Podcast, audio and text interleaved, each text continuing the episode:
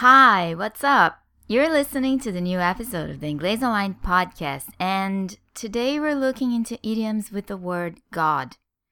Please download our Android app or leave a comment about this podcast at the iTunes Store. Thank you very much and enjoy the podcast.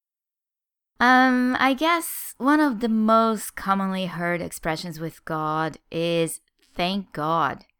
We say basically the same thing in Brazil. Thank God is what we say when we're relieved that something happened or didn't happen, and so on. Thank God you got here on time. No one can get in after the gates have been closed. Reminds me of vestibular in Brazil every year. Thank God they have my size in blue. Thank God we were able to find a place to eat. Uh, thank God it didn't rain last weekend. Thank God we have the internet. Thank God it's still sunny outside, and so on and so forth. Oh, this one, TGIF. Thank God it's Friday. Most of you listening to this episode are probably pretty familiar with thank God. So please leave an example in the comments. How would you use this idiom today? Now, check this out. My friend is ill and I'm going to see her in three weeks, God willing.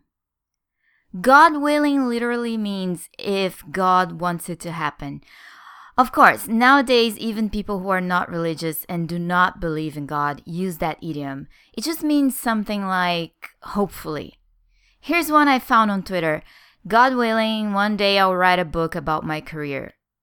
My next vacation, I'm going to a beach, God willing.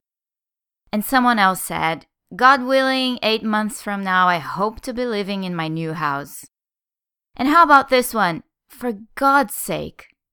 Also, for God's sakes. This one's considered a bit rude over here. Why? Because you say that when you're annoyed. And everyone, I can tell you that people in this country, the UK, are very discreet about showing annoyance. Uh, basically, they don't you can hardly ever tell when an English person is annoyed or angry. So when someone blurts out, for God's sakes, you know they're mad. And here's another way to vouch for your sincerity say, honest to God. Honest to God, I didn't see that car coming, and before I knew it, it was too late. What you're doing here is saying that this is really true. Uh, here are a few nice quotes from Twitter. I, honest to God, don't know what's going on with my hair today. I am truly an honest to God shaken at the Brad and Angelina divorce news. I am not fibbing when I say I get at least four mosquito bites every day. Like, honest to God, every day. Okay, and one more. Honest to God, I almost threw up now from laughing so hard.